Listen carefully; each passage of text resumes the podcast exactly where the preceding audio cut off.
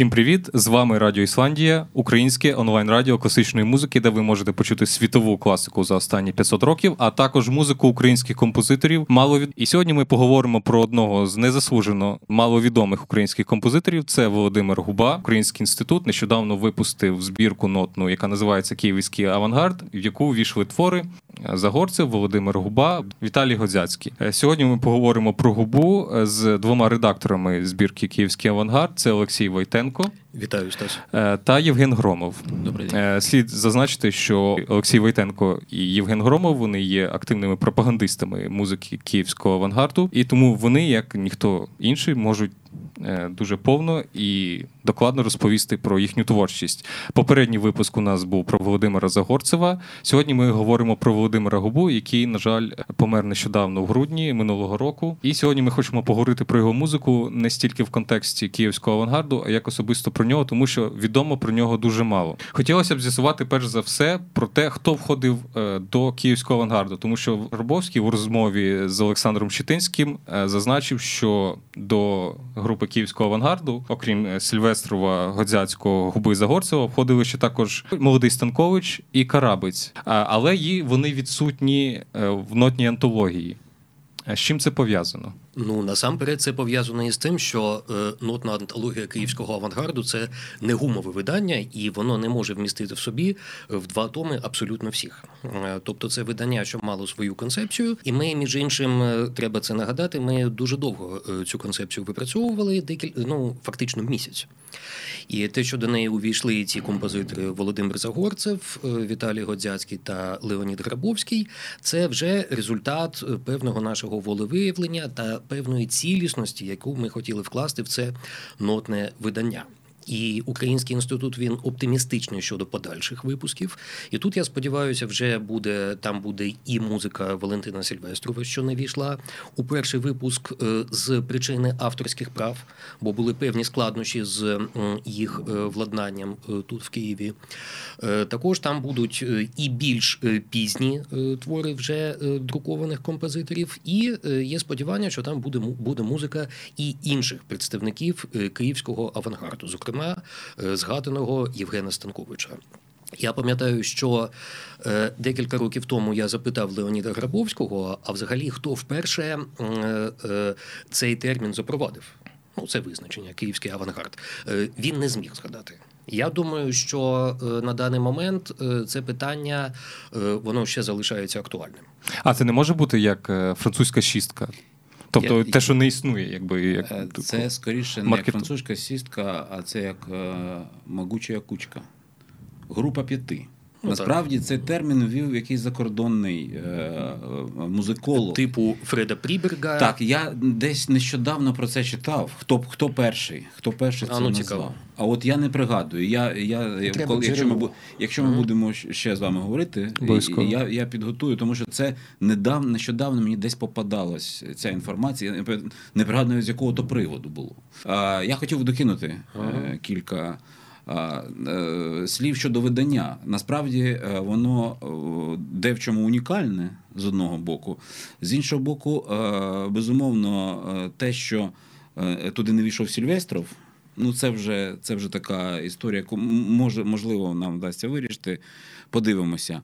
Але туди не війшло власне ще низка творів, скажімо, Грабовська, дуже важливих фортепіанових для е, української музики, тому що е, це справді не гумове видання, тому що потрібно було б чи фортепіану музику.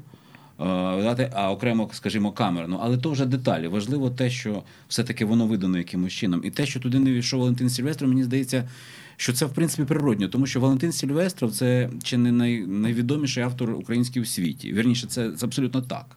Він найвідоміший. Його друкує видавництво Біляєва, Шот видана вся його фортепіанова, не вся е, музика 55-го, 1955 і 2005 років, тому що він мені подарував ті видання.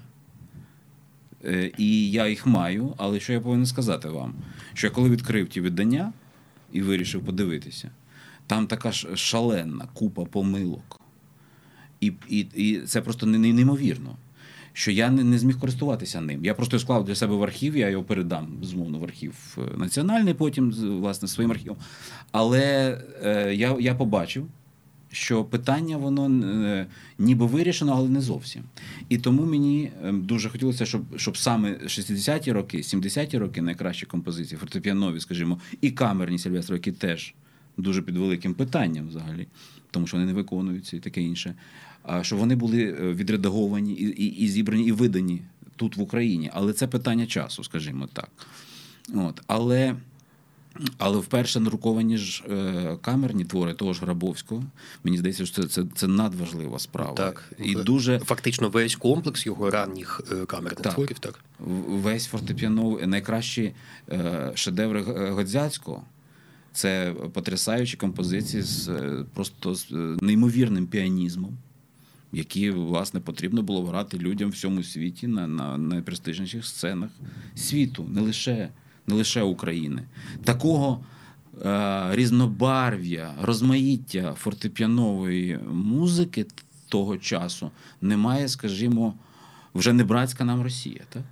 Тому що там, якщо брати Денісова, Шнітки, Губайдульну, тих митців, які ми знаємо, яка так? Карєтнікова. Е, Карєтнікова, так, таке інше.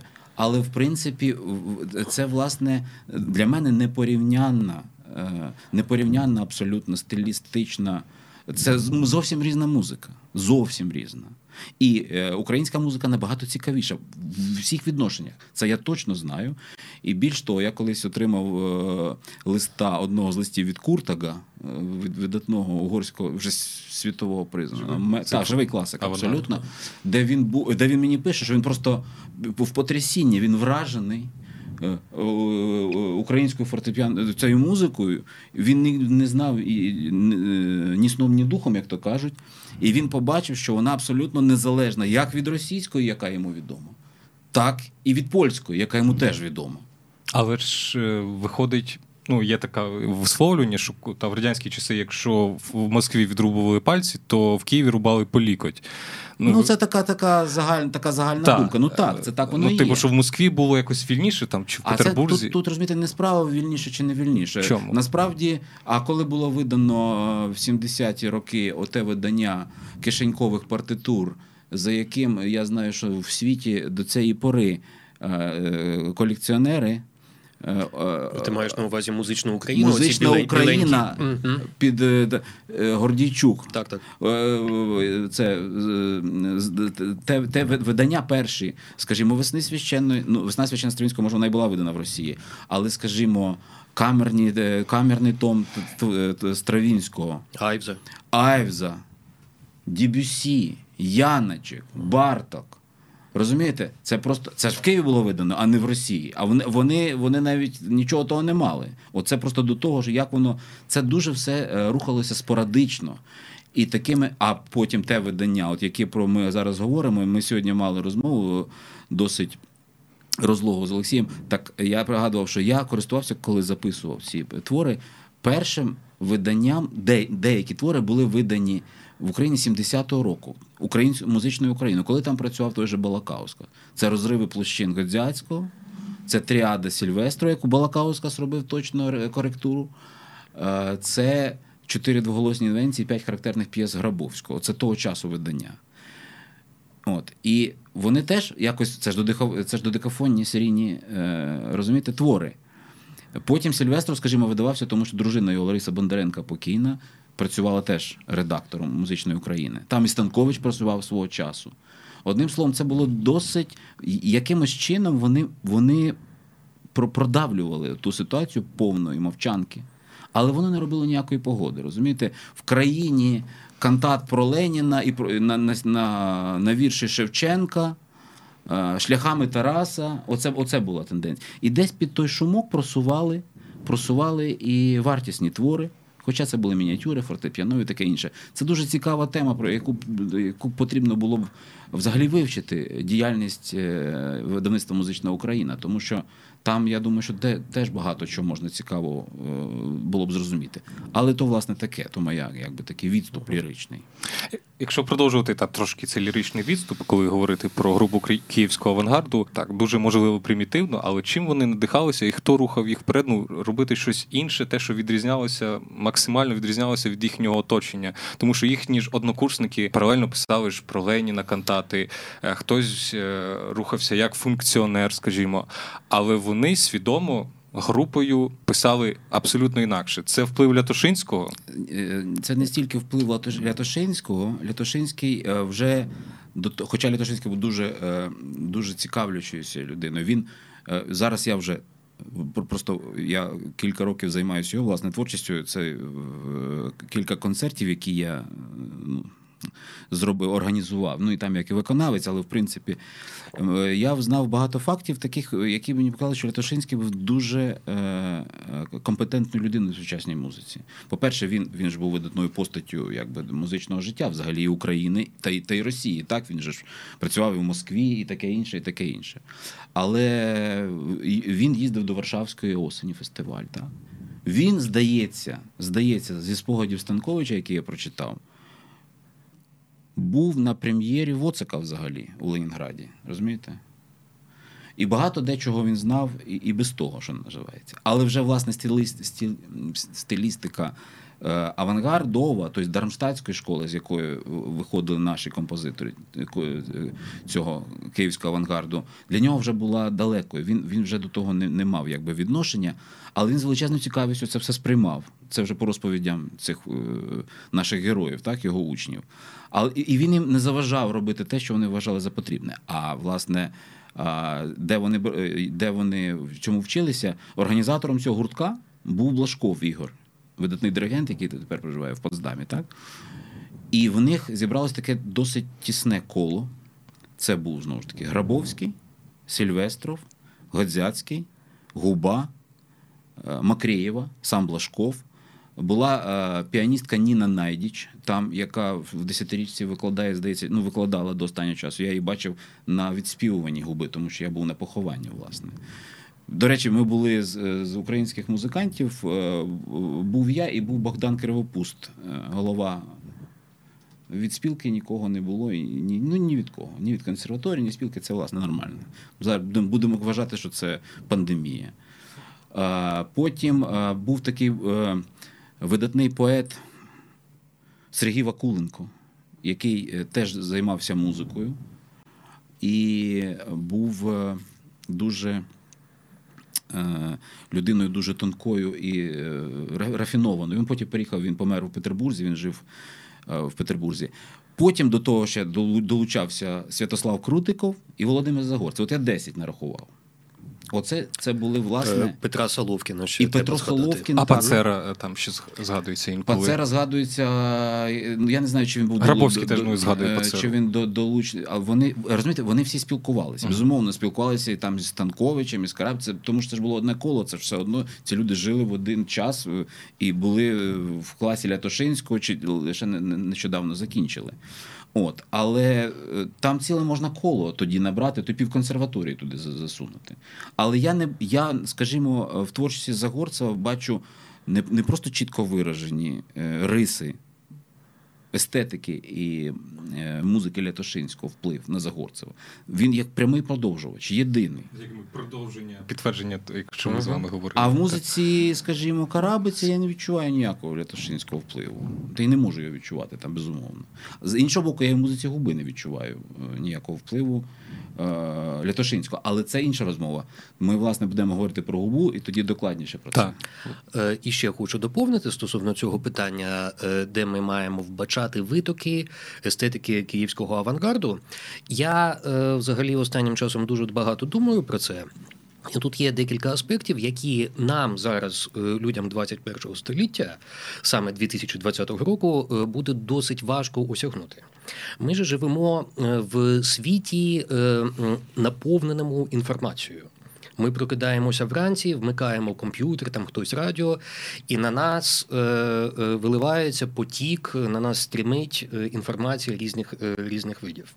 Інформація з е, Ютубу, з телебачення, з радіо, тобто ми ми сповнені цим. Нам дуже важко зараз може бути, бути уявити, що 50 років тому люди жили в стані суцільного дефіциту в стані суцільного інформаційного дефіциту, а це абсолютно інше відчуття музичних цінностей. Тоді єдине видання, єдина партитура, єдиний запис, який попадав до їхнього гуртка, це була справжня велика подія, яка е, яку пам'ятали роками, десятиліттями, яка фактично зараз е, стає справжнім міфом легендою. Ну як Сильвестров почув концерт Веберна для дев'яти інструментів і сказав, що Правильно. треба міняти, треба міняти будівельний матеріал. Ми зараз про це розповідаємо як про анекдот. Тобто інші цінності в в, такій в такій середі. Розумієте? І інший момент е, ми казали про те, що ну ситуація була досить несприятлива. З ідеологічної точки зору, е, між іншим, є і е, інша точка зору, що Москва все-таки була столиця, там стеження було дещо більш сильне, а Київ був провінцією.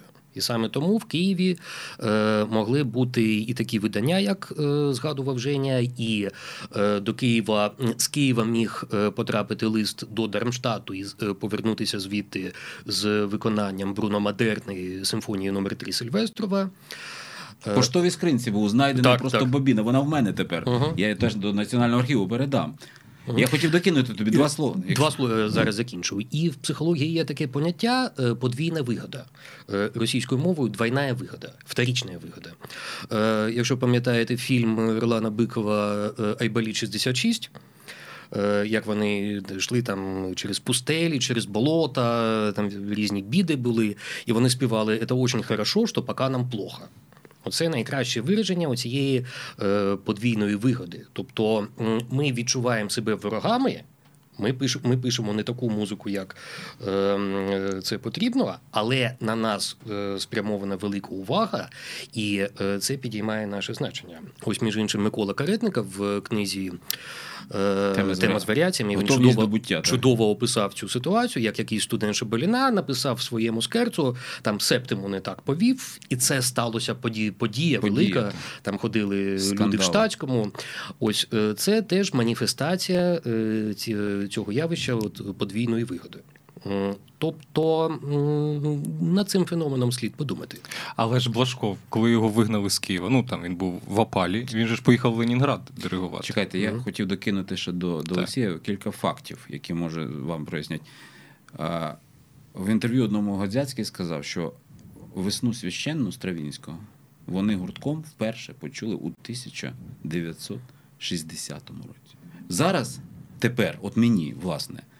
Я не можу уявити, як композитор може почути е, базовий твір модернізму у віці. Ну там вже 20 скільки років, вже коли вже коли всі орієнтири, вже все вже все вкарбовано просто в свідомість. так? В 60-му році вони вперше почули весну священну. А чотири роки тому я е, з колом однодубців проводив такий концерт. Е, якби було як це сказати, е, концерт реконструкції.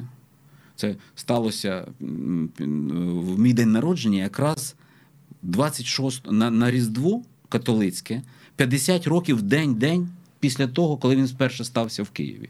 Цей концерт стався. Це це, це зовсім було неясно, коли він навіть був.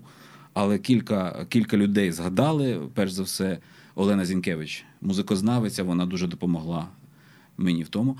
Значить, цей концерт стався 26 грудня 1966 року. І його хотіли ще від, від, відмінити, і тільки е, телефонічний е, е, розмова Грабовського з Шостаковичем.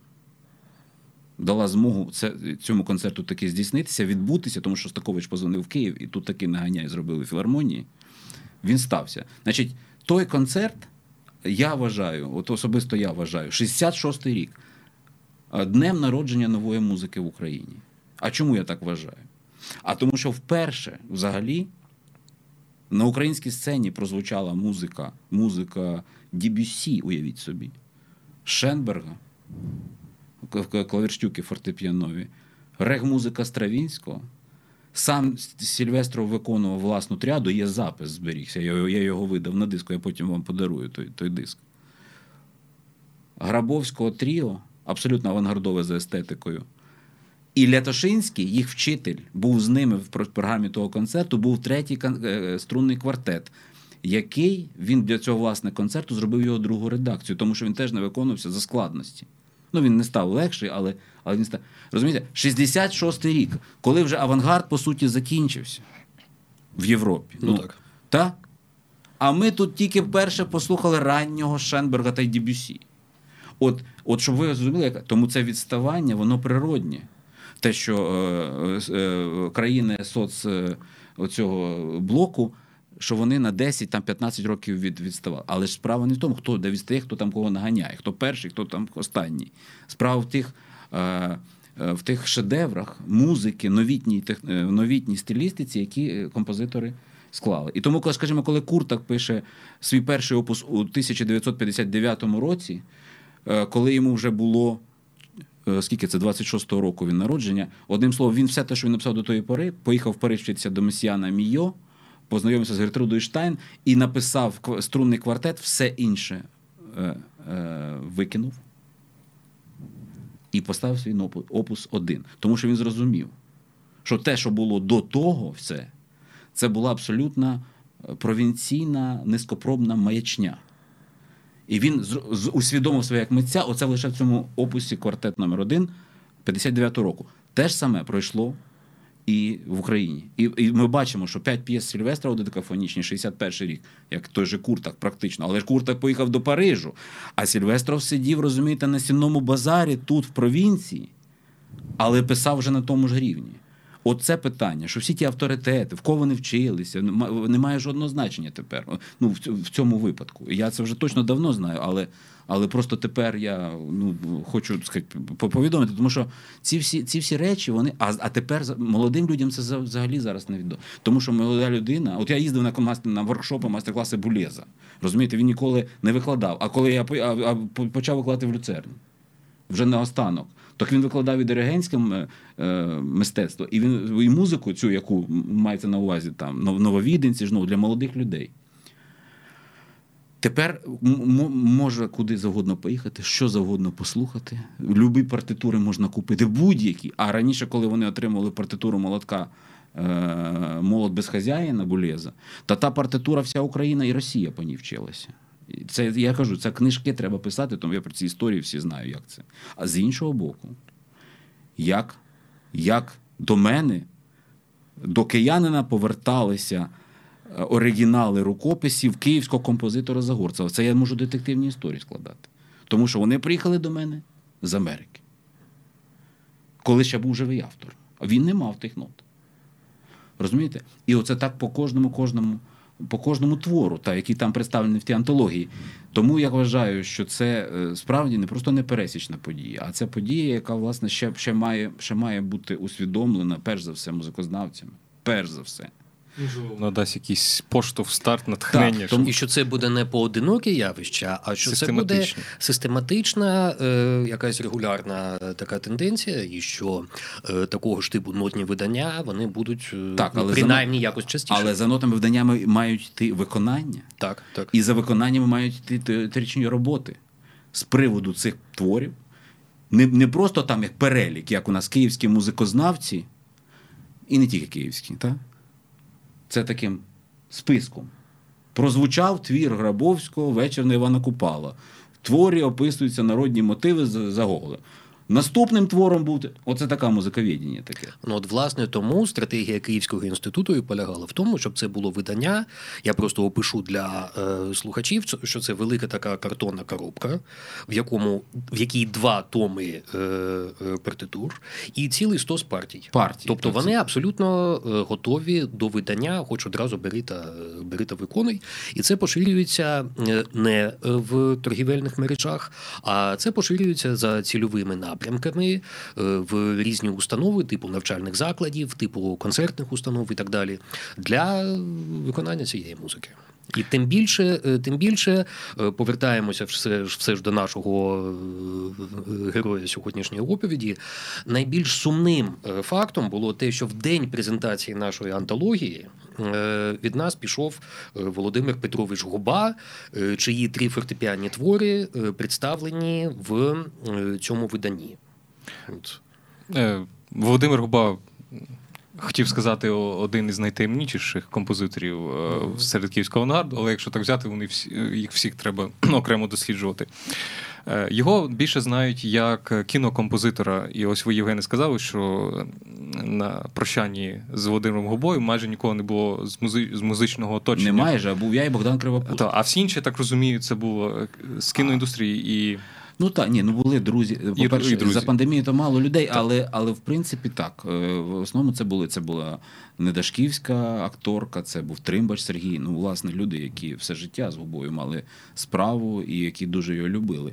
Про що я не можу аналогічно сказати нічого власне про е, спілку композиторів і діячів.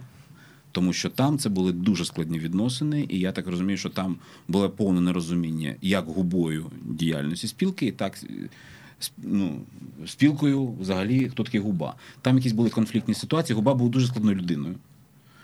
З такими е, настроями, які перепадають, я я не хотів би в те заглиблюватися, та воно й не має ніякого значення вже тепер. Але факт факт є фактом. То, Чому я про це кажу? Тому що коли був а, а, ювілей, 80 років було 18-го е, року губи, так авторську програму його зіграв я від себе а не провела спілка композиторів.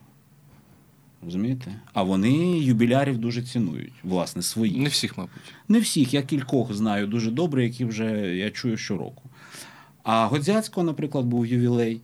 Теж я заграв з агенцією Ухо. Розумієте? І там не було ні жодного представника ні консерваторії академії, ні спілки композиторів, нікого.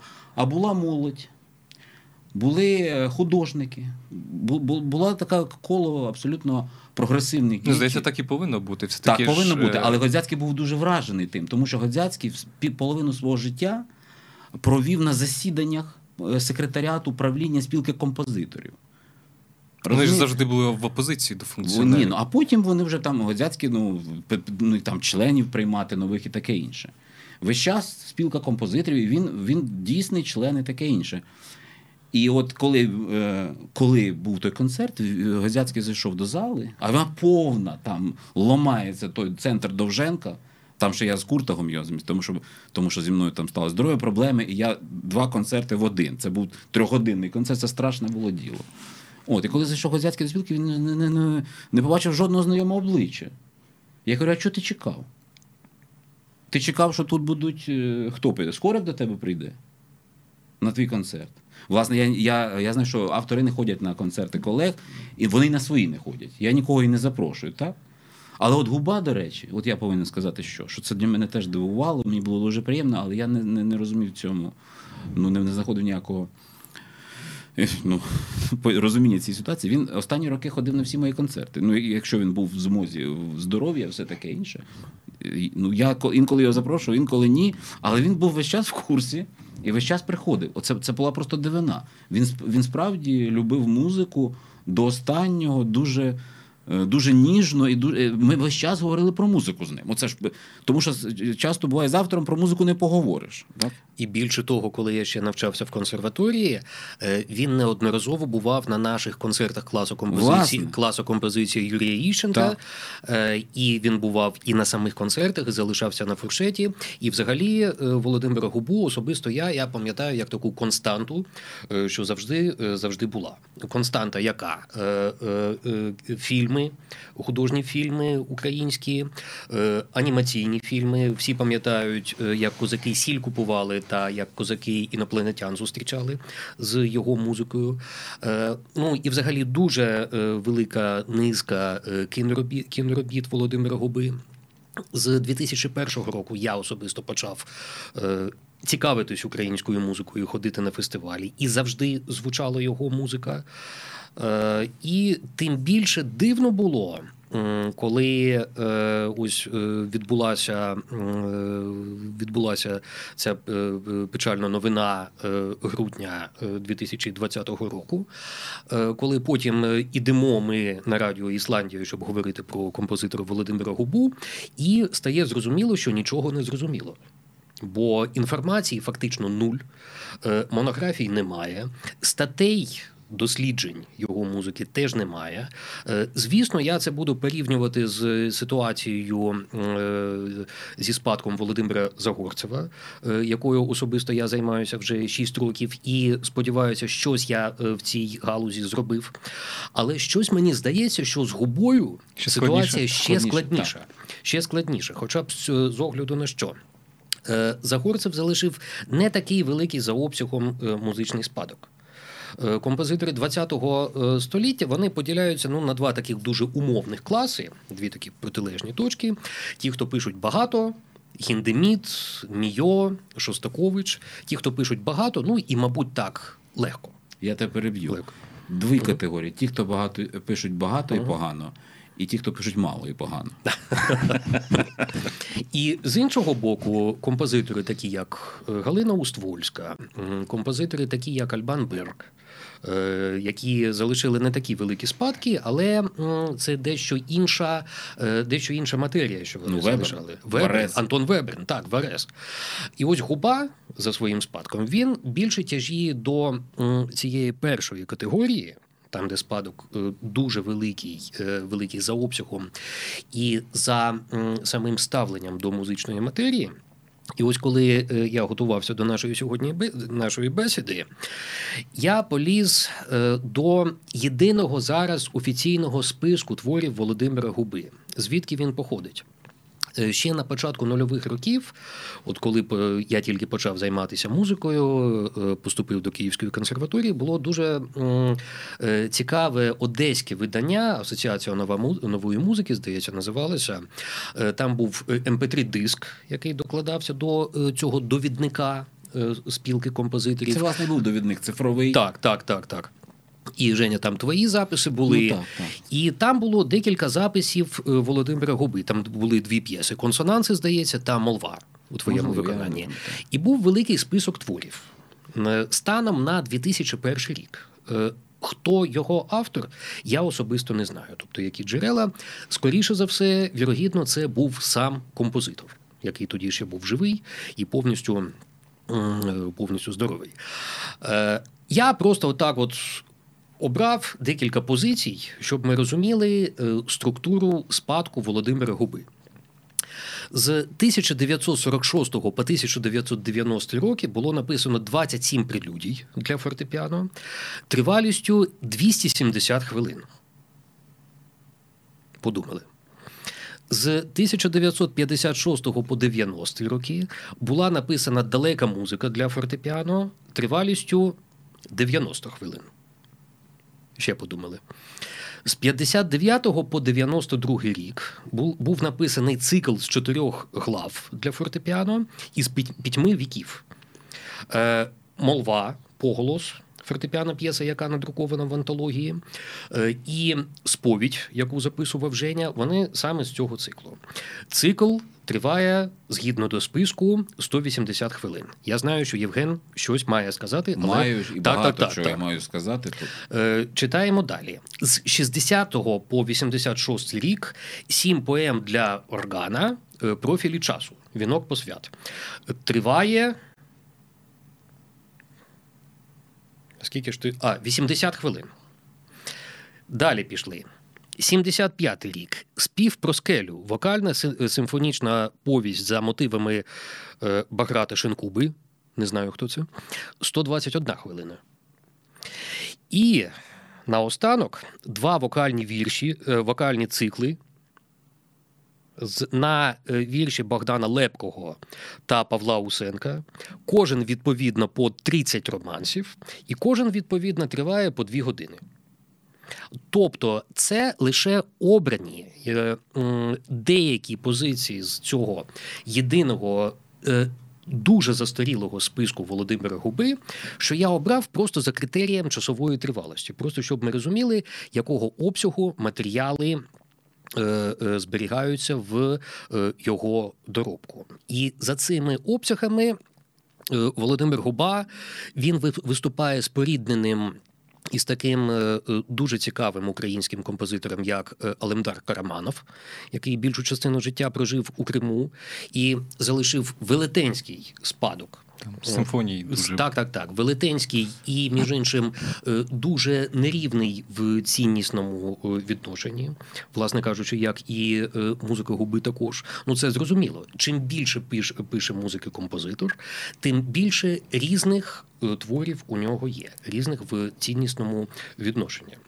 І знову ж таки згадуємо ще одного дуже важливого композитора ХХ століття, менш відомого ніж Клод Дебюсі та Олів'є Месіан, але його дуже часто з ними порівнюють. Е, це англієць е, індійського походження Кайхосру Сарабджі. Який прожив е, більшу частину життя відлюдником і залишив неосяжний, абсолютно неосяжний за масштабами спадок фортепіаної музики, оркестрової музики. Ну і звісно, Мортон Фелдман, для якого 2-3-4 години це був такий нормальний е, нормальний е, стан тривалості його музики. Так, безумовно, я я погоджуюся дуже з багатьма е, дуже з багатьма позиціями, що ти висловив щойно. Ага.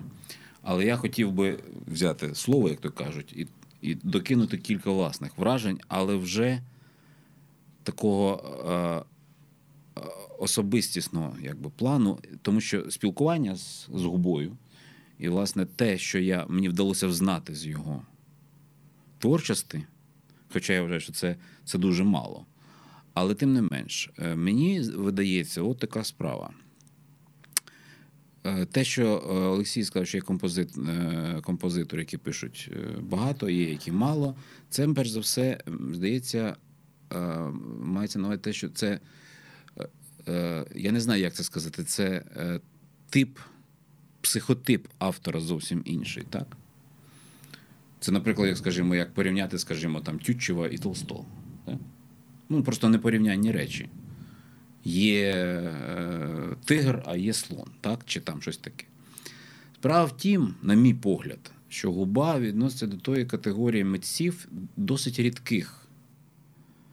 Серед е, взагалі, ну там, скажімо, а ну може не тільки що рідкі, але але ми знаємо, про які проявилися власне, дивним чином. Е, і що я маю на увазі?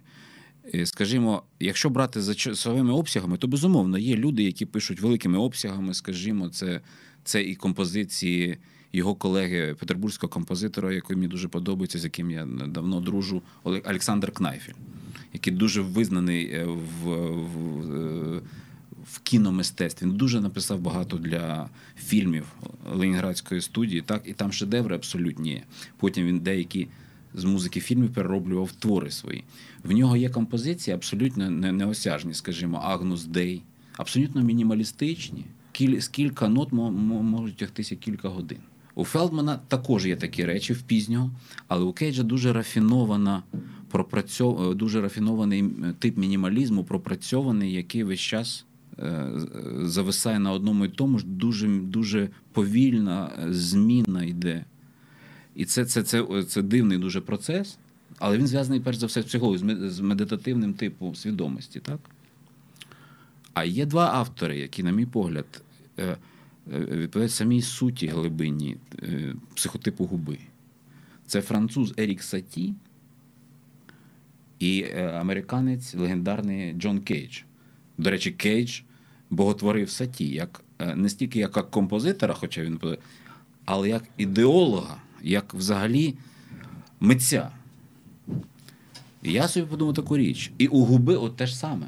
Я просто докладніше е, дивлячись на його музику, коли він мені давав е, свої твори, от скажімо, такий факт, коли я грав цей останній концерт в філармонії, його ювілейний і заграв в цю програму, і навіть на біси запросив на ту сповідь, яку ми послухаємо, так скажімо. На сцену він сидів е, сидів на сцені коло роялі і слухав те вперше, тому що він якби не чув того запису. І заграв там першу п'єсу, яку взагалі опублікована була, це у затінку віття 58-го року. Я зрозумів таку одну просту річ, що те, що він е, в кіно так плідно працював, це прямо витікає. Це е, витікає з самої природи його творчості. Губа був із тих, і це мені про це говорив ще Сільвестров, коли коли мені ще тільки розповідав в самих загальних речах про про цю групу, про цей гурток Київський авангард.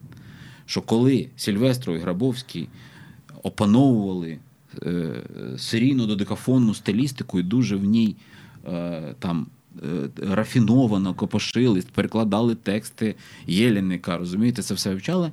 Губа вже тоді їм казав, що що ви не не, не замикайтесь в колі оцих от технологічних напрацьовок. Що що може бути умца, умца теж може бути дуже радикальним і дуже одним словом, е, в нього так та тим шляхом він і пішов. З одного боку, він писав і вивчав також е, додекафонію, яку ми почуємо на прикладі його трьох замальовок, присвячених Макреєві. Але ж до мене попали, е, і це було видано. Це було десь в 80-х роках, був видан том його творів фортепіанових. Але до мене, е, тоді, коли я готувався до ювілейного концерту з його творчості, е, я попросив його принести ту старезну папку з його ескізами і його чорновиками. Тому що мені Сільвестро, коли ми познайомились, вперше, коли я знав про губу, він сказав, що Володя Губа це дуже для нього був важливий особисто і автор, і натхненник багатьох ідей, таке інше. І він мені сказав, що в нього є дуже гарна п'єса восени, яку ми з шести картин, перша п'єса, яку ми теж послухаємо. так? А є ще така п'єса Деформація. І мене зацікавило, що за деформація? І він якось так каже: я не чув її, але я пам'ятаю, як він її компонував. І я взнавати в губи, де деформація? Ну, та п'єса. І врешті-решт. Лишень перед два роки чи три тому, коли я готувався до того концерту, він мені приніс ті чернетки, де я побачив перш, ну, саму п'єсу деформація, я її заграв, але там це було олівцем, я там погано розібрав, потрібно знайти інший. Я, я знаю, що є інший рукопис е, кульковою ручкою. Але в тій папці були, власне, ще купа творів, навіть з, е, з тих, про які е, тепер нам зачитував Олексій оцей цикл з глибин часів. По-перше, в тій папці е, поряд з деформацією був зошит, в якій були оригінали трьох замальовок, які ми будемо слухати. Це додекафонічний цей цикл, е, триптих, е, присвячені Мокреєві. Але там були ще його додекафонічні вправи. Це такі коротесенькі, може бути навіть 4-5 тактів, може бути 11 тактів. Абсолютно викінчені е, мініатюри, афоризми. Деякі більш вдалі, деякі менш вдалі. Але я думаю, що це мені нагадує? А вони були вже завершені. Нотації, мабуть, Булеза. Нотації Булеза, Куртага ага. ігри, де п'єси, як кани музичні. Є п'єса Куртага може бути така в 12 мікролюдях. Е, до сіра І все, оце п'єса. Власне, зв'язок двох нот. Це ембріон музичний. І от губи це було. І це було абсолютно, повірте мені, на той час е, в провінційному Києві, та він провінційним і тепер залишається, але а тоді це було, це, е, як то кажуть, в країні непуганих птіць. То в людей вкрали 20 років, в принципі. Сієстро казав, що в 60-ті роки вони були діти, по суті. Свідомість їх була абсолютно дитяча. Це не дивлячись на сталінський терор, на роки війни, які вони всі тут пережили в Києві. От, власне. І коли я довідався, а що ж це власне за ці цикли? І чому це ніде воно не опубліковано? І от з глибин часів, що я бачив, що, наприклад, могла бути викінчена грандіозна молва, надскладна виконавська. І в цьому ж самому циклі це могли бути абсолютно мінімалістичні, мінімалістичний якийсь етюд, який записаний, в принципі, як в поль... як в партитурах польської школи кілька нот, які повторюються безкінечна кількість раз, і на цьому фоні йде якась там, скажімо, кластерна мелодія. Розумієте? Це абсолютно е, абсолютно експериментальні речі. І тоді тим не, не користувався ще ніхто. А губа. І це могли бути величезні, грандіозні композиції, могли бути мініатюри, все в одному циклі. Власне, виходячи з того, я навіть деякі собі скопіював, але я бачу, що вони не закінчені. Це все як е, як такі ескізи, ескізи, ескізи. І от, що мені прийшло, спало на думку, що вірніше ще більше закріпило в моїй свідомості те, що ми бачимо у Кейжа. Скажімо, музика е, Music for Piano, там 100 чимось п'єс. А що то за п'єс? Чи чи е,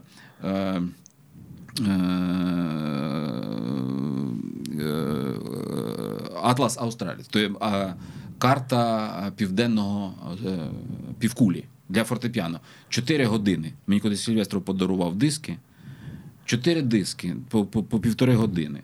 Це це величезні величезна партитура, окремих жмутки акорді, такі басовиті. Причому написано так, що повинен грати один піаніст, але він не може зграти всі тих акордів. Він повинен щось там вибир... Е, виймати звідти. Власне, це музика абсолютно випадкова, музика випадковостей. Так Так що я повинен сказати, що це Кейдж робив 80-ті роки, скажімо, в кінці 70-х, 80-ті. Так в Україні е, в кінці 60-х років Грабовський в гомеоморфіях це зробив набагато краще. І рафінованіше. І ці числові відносини в секундах. Розумієте? Ще невідомо, хто хто тут де за ким, е, хто перший, а хто не перший. Розумієте в нас? Але це е, це тема, яка абсолютно не стала фактом свідомості музикознавців, композиторів, колег. Тому що Сільвестров не знає, що писав губа, а губа не знає і не хоче знати, що пише Сільвестров. Розумієте? Е, ще так, абсолютно згоден. А я, Але але угу. я ще докину. І я зрозумів тоді, що власне його тип музичної свідомості він не розрахований на написання шедевру, на результат. Важливіше набагато процес, в якому це все виходить. І от тут, на цьому стикові, от вони зійшли з кіномузикою. Тому що це це власне якби е, писання, звуко, якби, звукопис. Губа працював, е, оскільки пов'язаний був з кіно і був, мав доступ до апаратури, працював в зоні е, конкретної музики електронічної, яка вона могла бути на київській кіностудії того часу, розумієте?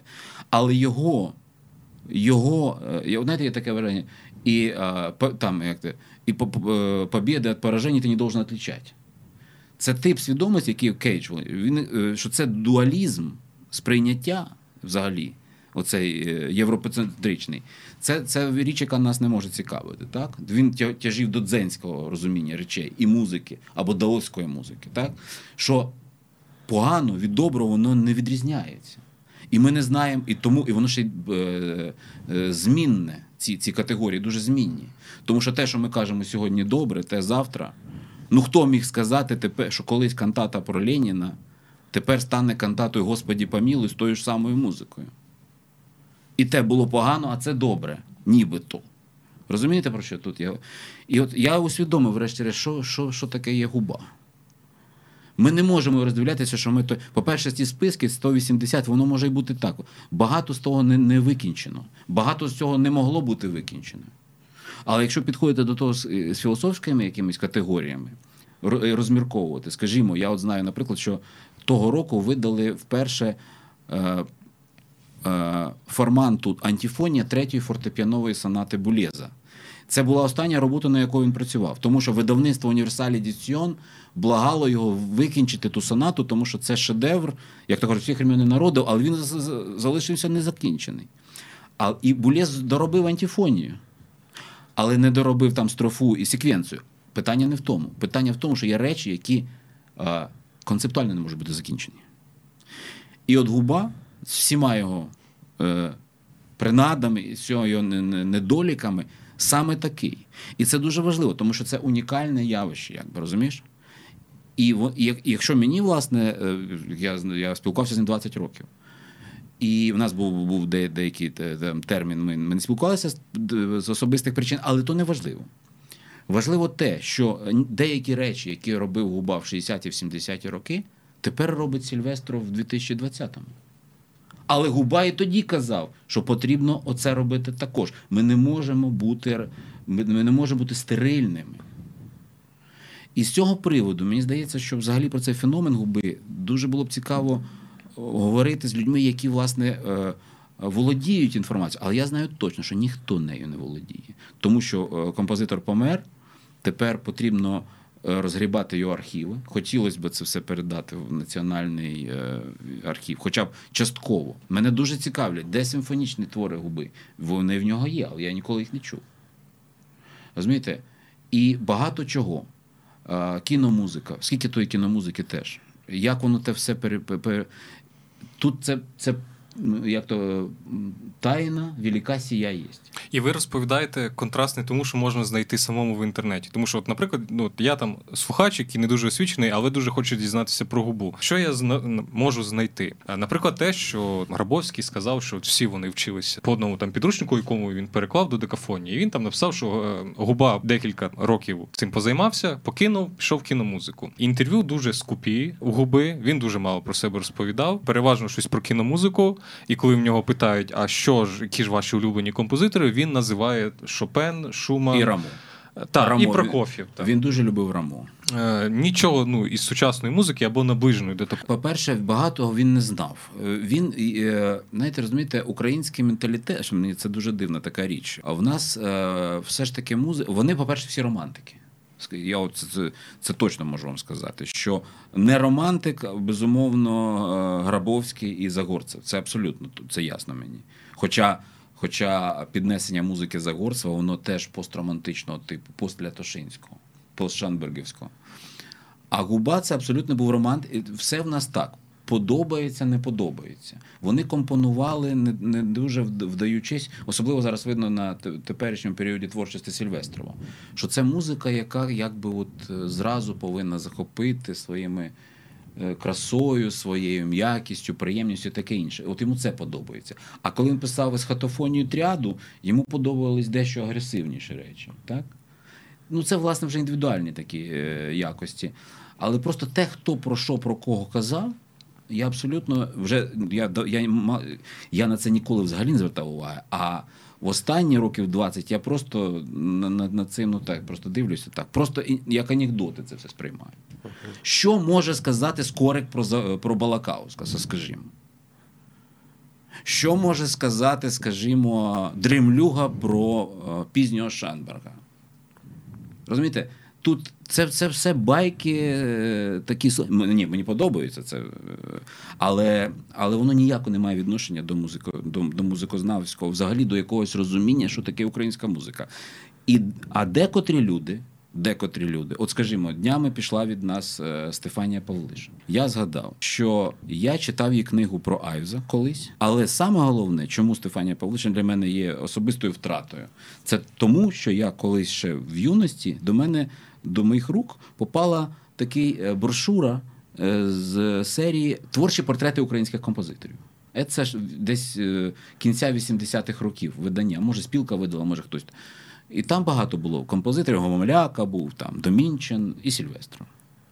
От я, власне, прочитав ту книжку Сільвестру. Власне, коли я її прочитав, я почав цікавитися Сільвестром. Я зробив все, щоб знайти його партитури, і я познайомився власне з музикою Сільвестрова. А це було мені недоступно. Я вчився ще в школі, його партитур практично не було. Там були сонати, але я щось не там зрозумів, що то таке. А, а Павлишин просто зробила е, це така величезна, власне, оглядова стаття творчості раннього Сільвестру. І якби не вона, я пройшов, може, повз Сільвестрова та й повз українську музику. А вона це зробила, і я вступив на той шлях. Інша справа, що я маю досить такий оригінальний погляд на українську музику. От, Але, але власне, тим не менш, розумієте, то е, е, є прекрасна, скажімо, стаття, по тому ж Сільвестру е, Олени Зінкевич, яку я прочитав з великим задоволенням. Знову ж таки, про раннього Сільвестрова. Навіть про Сільвестрова тих статей обмаль, про якого губу і Загорцева, і тим більш Годзяцького ми з вами тут говоримо. І я щасливий тим фактом, що власне Український інститут саме звернувся до цих авторів, і е, і, і це можна було е, якби вже оприлюднити.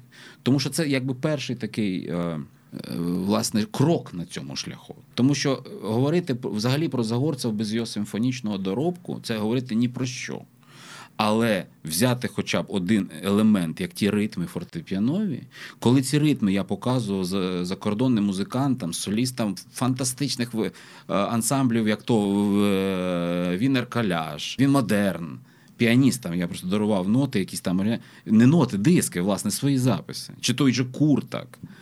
І всі вражені, що то за Загорцев? Що, Чому ми не знаємо його музики? Питають мене, там Булєзу я подарував той диск, тож таки Куртак, Найфіль. Ну хто вже їх тільки не отримав там. А в нас тиша. Запала мовчазна тиша. Тому що у нас пріоритети інші в зацікавленні української музики. Можливо, інші погляди на те, яка вона Ну я думаю, що в цьому якраз в якомусь в цьому плані може Олексій щось нам пояснить. Але для мене це абсолютна провінційність, провінційність свідомості.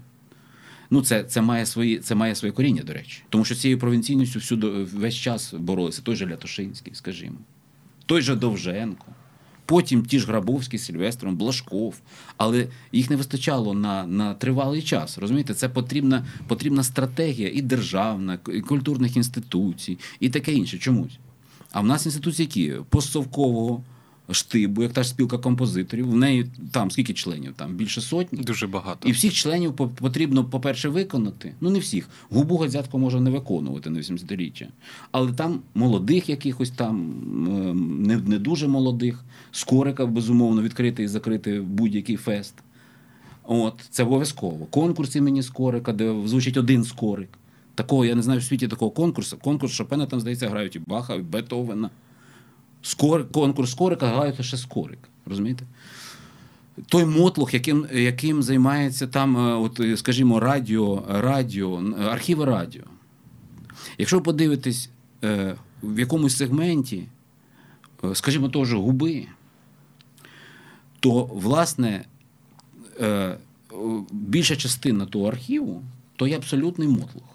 Абсолютно. Я чув тільки князь Данило Галицький, музика з кінофільму. Ні, ну губи, ну то окрема розмова. Губи. Ну, власне, я коли я почав вишукувати щось там звідти, от я навіть не не той запис, який ви мені обіцяли, я навіть його навіть не бачив. Але я бачив по Лятошинському, скажімо.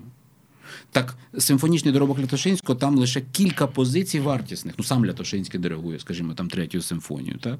Але чомусь немає четвертої моєї улюбленої, а він диригував на ювілейному концерті власному. Ну, одним словом, це треба отак дуже вибрано. Але але в основному там автори, як Гомоляка, Дремлюга, Домінчин, е, Зноскоборовський. Ну, ми, ну, маса, маса, маса, маса людей, які всі були в цій спілці. Що, І і тепер е, діячі наші, які хочуть пишатися українською культурою, це ну якби а чим їм пишатися? Це потрібно показати українська культура. Розумієте? А із добрим домішком Лисенка. Але ж ви розумієте, показати французу зараз, скажімо, на сучасному етапі, е, чи чи німцю, німцю особливо, чи британцю. Оцю оцю, оцю всю музику, оцю, ці домінчини, там купа ще всякої там кантат про того ж Леніна, Сталіна, Здравіс і, і, і такого прочого. Розумієте, це просто абсолютно виверт. Це не є е, культурою Україні. Ну це не є українською музичною культурою, власне. Ну якби ще ж Лисенка виконує, тому що коли я шукав камерну музику, я знайшов американський диск. Ну так, а не Лисенка, але скажімо, Лисенко це така священна корова, на якій базується базується українська музика. Це це для мене просто смішно, якби, але але тим не менш це так є. Що потрібно робити, щоб подолати провінційність у розумінні української музики? Ну, От. умовно, я не буду ну, казати, що є провінційність, ну, цікаво погляд. але е, як зробити непровінційні? Е, я зараз е, не дуже ясно собі уявляю, в чому в чому полягає наша провінційність, але я що це за що це за поняття? Я повністю переконаний в тому, що це залежить від того, яку систему цінностей ми собі вибудовуємо. Тобто, які цінності у нас є, це і визначає наші погляди, наші смаки е, та наш запит від мистецтва, наше ставлення до е, музичного минулого, до е, музичного теперішнього і до музичного майбутнього. І от, власне, історія, та історія української музики, яку я дуже сподіваюся, розпочинає Український інститут цим виданням, він це і дозволяє нам дещо переглянути розглянути ці ціннісні орієнтири. Е, чому? От я хотів би відреагувати на дуже важливий момент, який зачепив Женя. Е, коли йшла мова щодо значення е, творчості губи, щодо його стильових орієнтирів, щодо того, що він випереджає в чомусь естетику Валентина Сильвестрова, та взагалі в контексті естетики київського авангарду, я хочу розповісти одну свою історію, мою особисту. Це той період, коли тільки формувалася антологія. Це було літо 20-го року, коли я тільки працював над змістом. Е, я на той момент е, досить давно не звертався до е, цих п'єс губи, що були видані, тобто шість картин, поголос та три замальовки. І я підзабув їх датування, тобто якими роками вони датуються.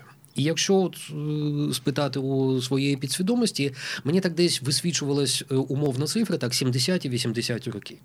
Е, ця музика у мене в принципі добре інтегрувалася з тією музикою, що почав писати Сильвестров в 70-ті роки тобто тихі пісні, тобто кіч-музика, ну і ті твори, які пішли потім. І коли потім я уточнюю це датування, у мене трошки починаються збільшувати збільшуватись очі, що е, я бачу, що це початок 60-х років.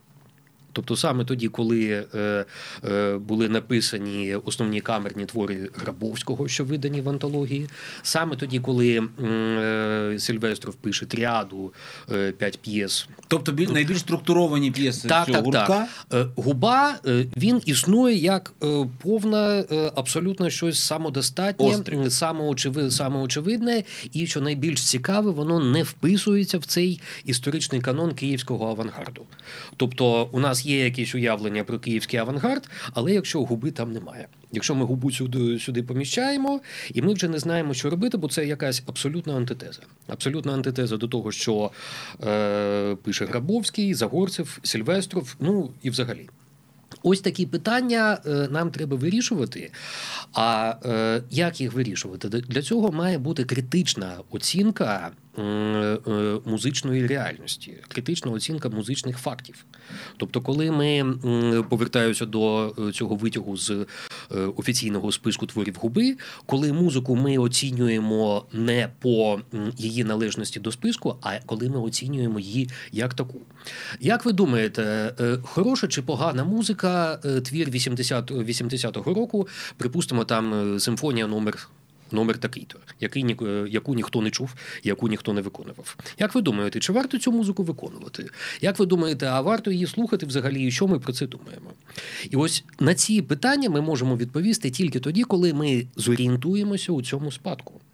А щоб зорієнтуватися у цьому спадку, його треба принаймні е, організувати, сортувати е, і привести, ну якось культивувати його і привести до елементарно якогось людського стану. Як це зробити? Наскільки я знаю, що е, архіву губи зараз немає, оскільки він лише місяць тому залишив нас, і е, всі ці матеріали Женя казав, е, вони у нього вдома знаходяться. Це велетенський обсяг. Я закінчу. Це велетенський обсяг. Я шість років тому е, починав е, займатися спадком Загорцева. Я не уявляв, наскільки це буде е, трудомістка робота, і скільки сил, енергії та часу вона в мене забиратиме. Е, Губа його обсяг його спадку. Ну я так скажу, е, так зімпровізую, десь втричі більше ніж я Загорцев. думаю, разів 10, якщо брати ну, кількісно сторінками.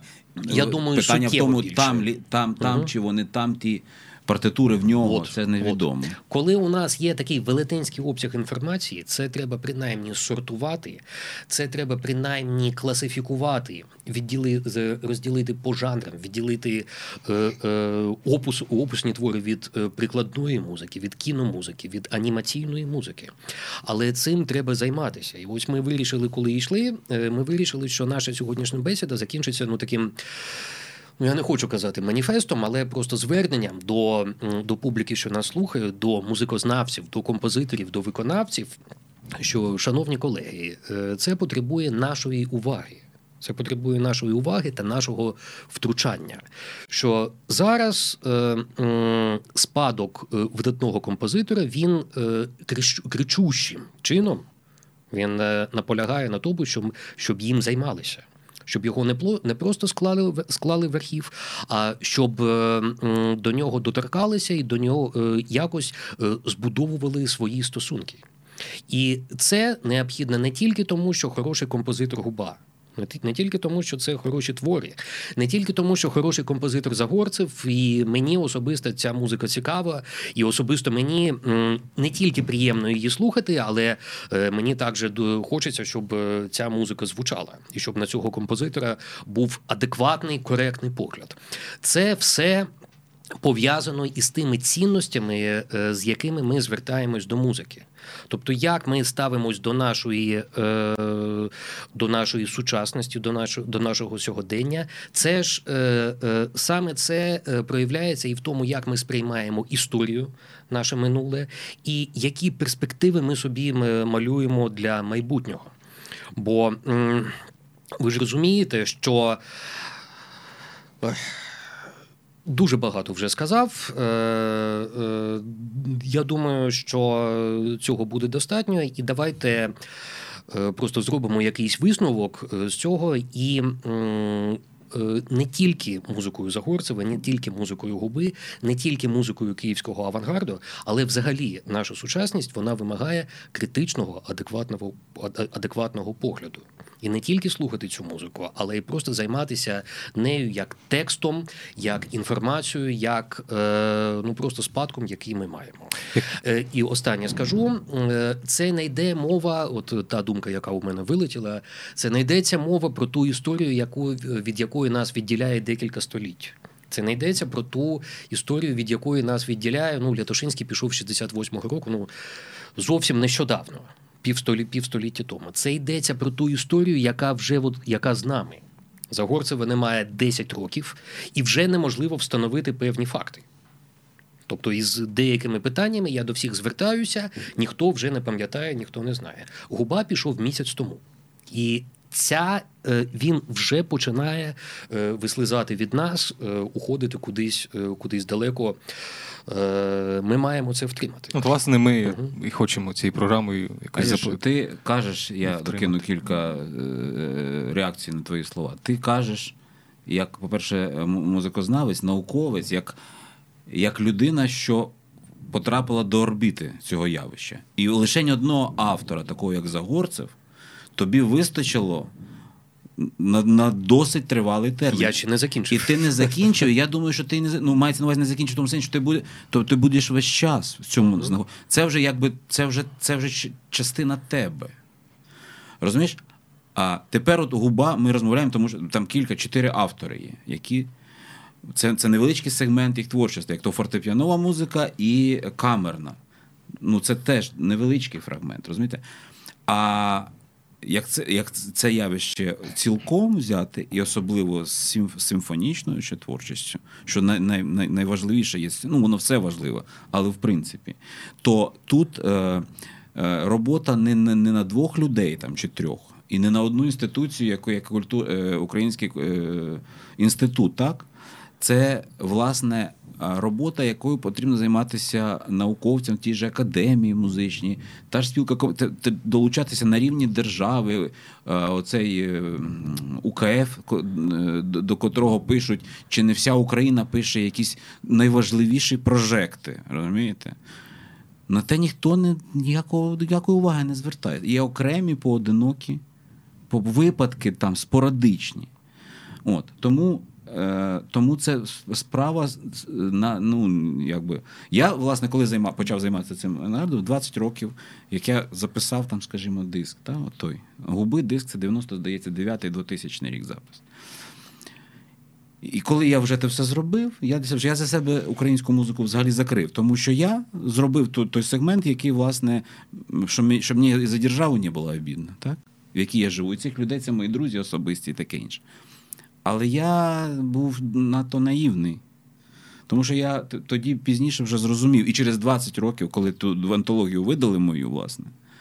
І, А тепер ці ноти, тому що ноти цей том буквально це з мого репертуару, що називається. Так? Це, Там можна було ставити що з репертуару Євгена Громова. Як я колись мав мені кочерга, наш Анатолій дав. Е, е, Зборник русські народні пісні з репертуара Анатолія Кочергі. Отак і це в мене тут виходить. Справа в тім, що а, а, е, ці речі є фундаментом для надбудови взагалі е, розуміння, що таке українська музика. І за це ще ніхто навіть ще навіть не думав братися. Розумієш? І і не знаю, коли візьмуться. Чи чи вже взагалі те все можливе. Але зберегти те, що є вже в тобі, тому що той же губа чи той же Загорцев це і є я, ну якби частково, так? Тому що саме коли Ноно помер, а його останні композиції з електронікою е, інструментів, так тільки ті виконавці, з якими працював, це і є вже Ноно. Тому що в партитури, якщо ти відкриєш, ти ти вже того не ну, не зрозуміло, як зробити той ефект, якого він. Тим більше він багато чого не записував. Власне, пізній Ноно теж зрозумів всю цю трагічність ситуації. І він перестав писати рафіновані серійні твори. А це більшою мірою вже були імпровізаційні якісь. Е, речі. А щодо вашого питання, як боротися не боротися з провінційністю, потрібно модуль змінити взагалі з прийняттям. Повинно відійти від примату оцієї а, фольклорної традиції. Розумієте? Що ми тут співочі, і от е, весь час, як тільки настає Різдво, я дуже сильно напрягаюся.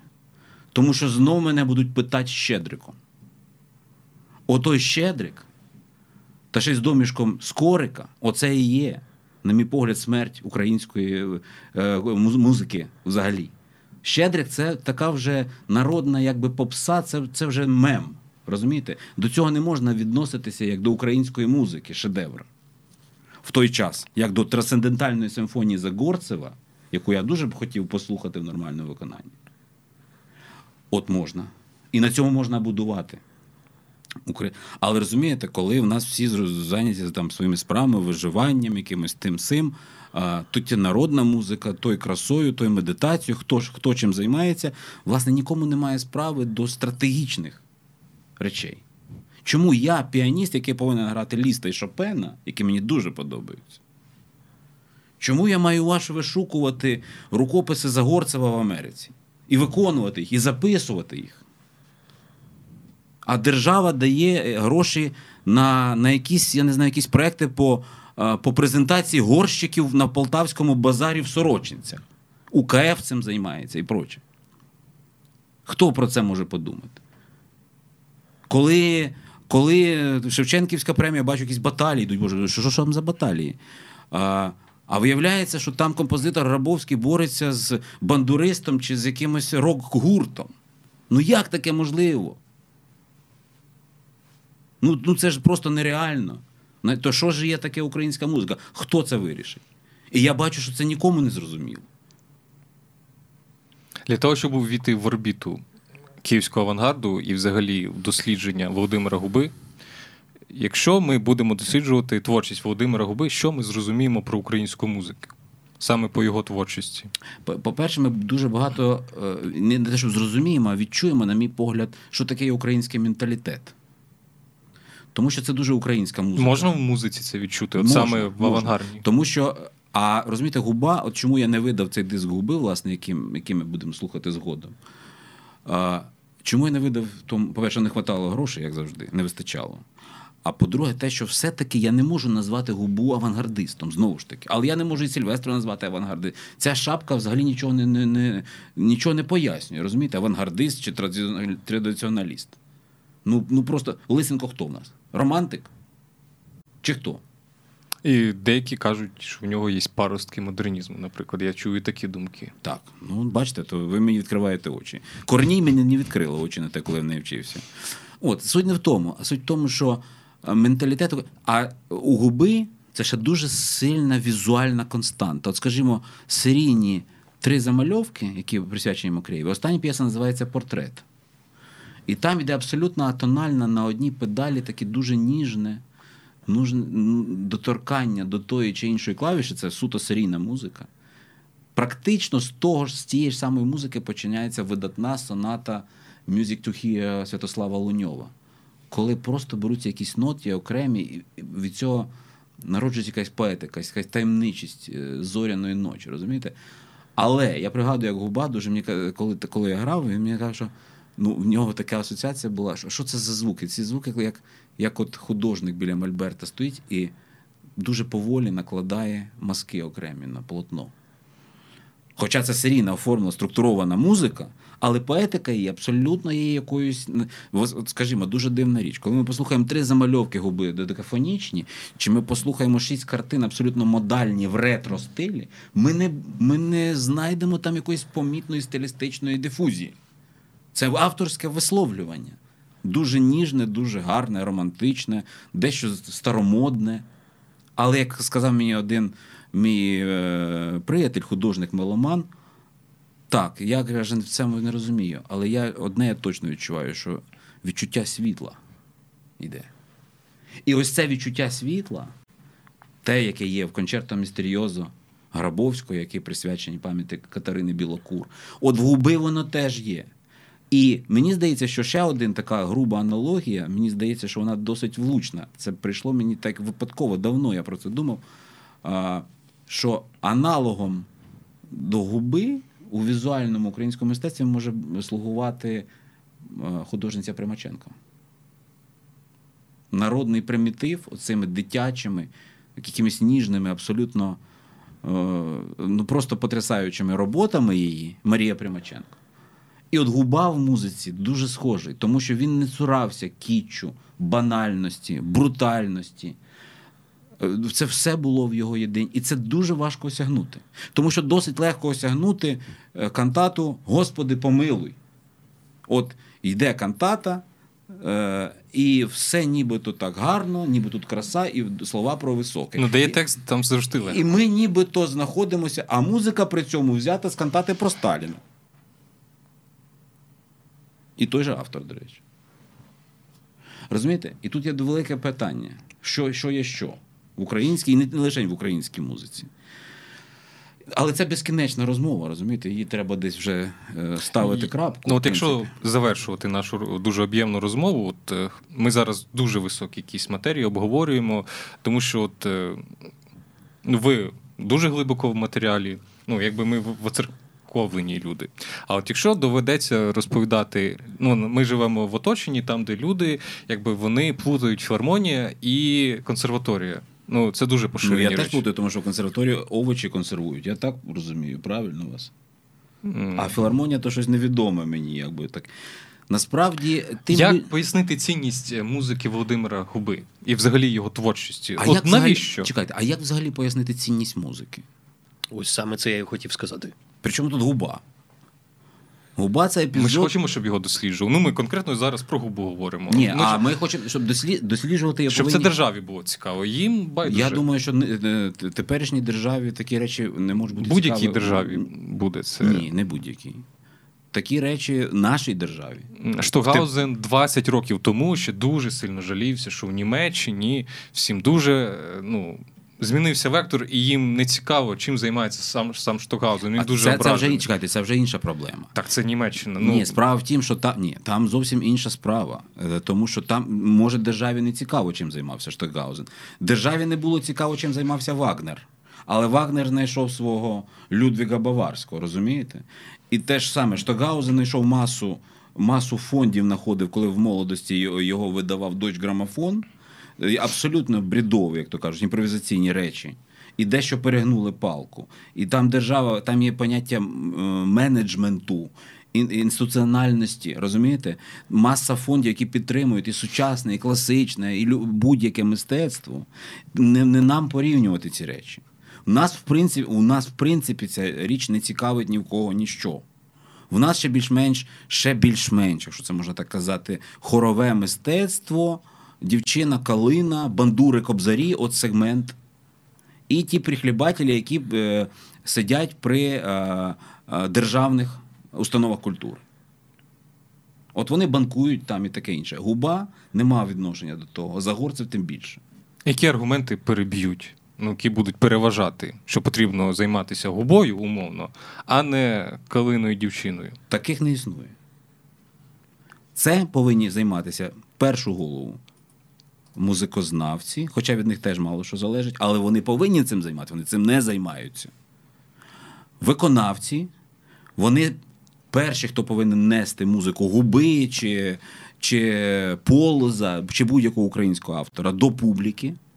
Вони цього не роблять.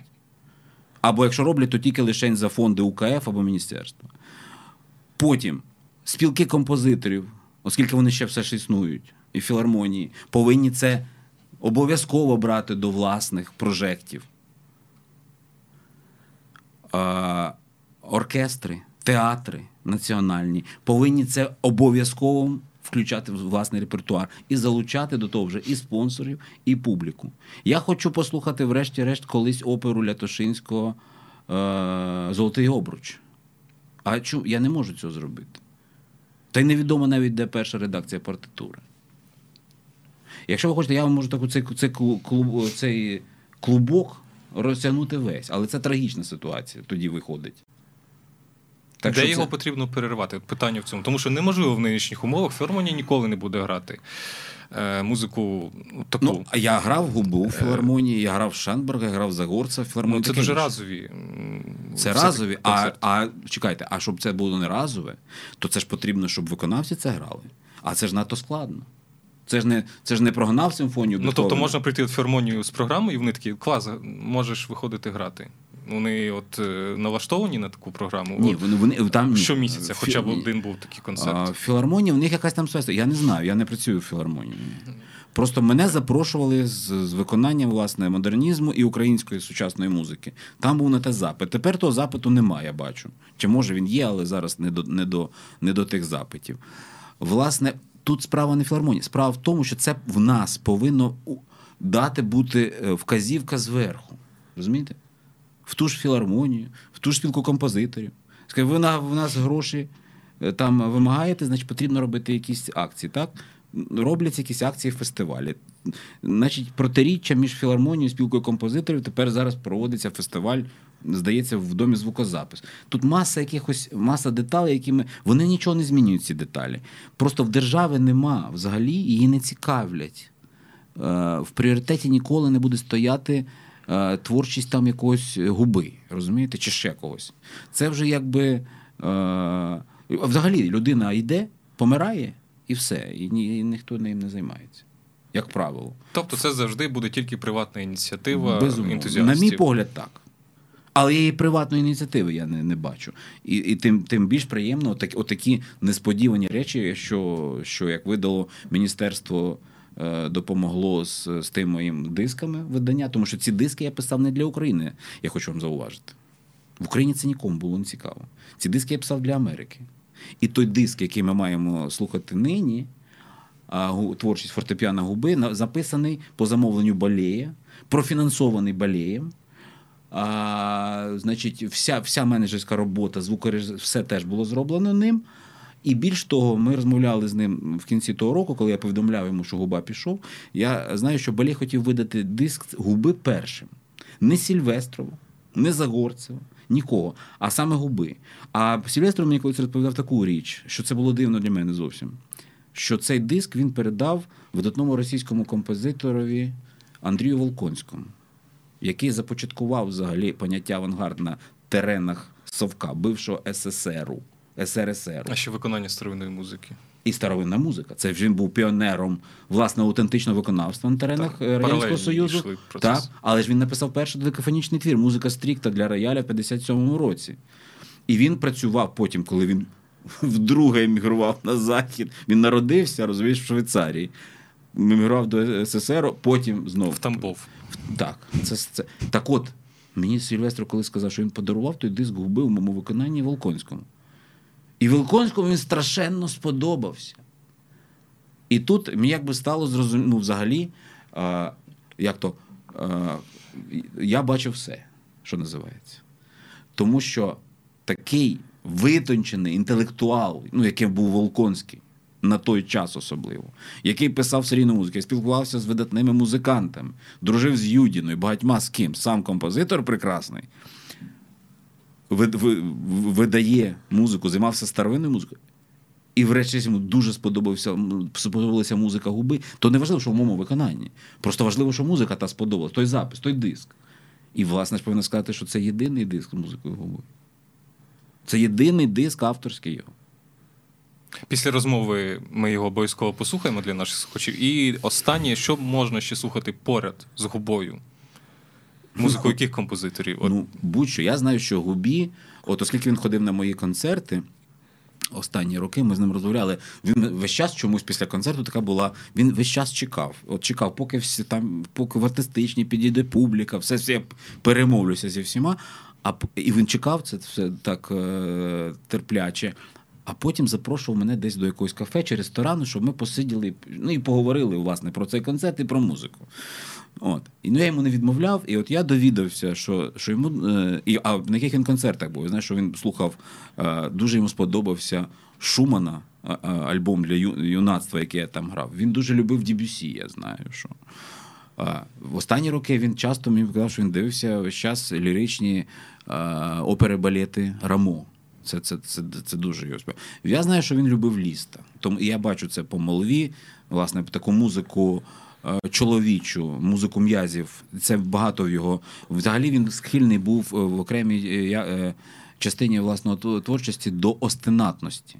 Якщо людина любила ліста і остенатність, то я думаю, що і Барток він теж йому подобався. Просто в тому концерті, де був Барток і був Загорцев, я думаю, все ж, що Барток йому більше був до вподоби, ніж Загорцев. Оце мені просто точно точно знаю. А до речі, ж був ще концерт, колись я грав власне цілу програму Київського авангарда. Він теж був на тому концерті, коли був Годзяцький, Сільвестров і Губа. В одному ряду вони сиділи, і там я власне грав молву. І було видно, до речі, от ще одна річ, що нібито вони всі авангардисти, ніби структуралісти, ніби те все. Губа так ніби вивалюється з того числа. А от коли я грав ту програму, де я грав там, ну практично весь той доробок їх авангардовий для роялю, філармонії так е, було дуже яскраво на тому концерті видно, наскільки вони всі різні. Тобто, що е, музика структуральна, додекафонічна, серіальна, вона все одно не відбирає у автора його індивідуальних властивостей. Є зближення, безумовне, стилістичне, так?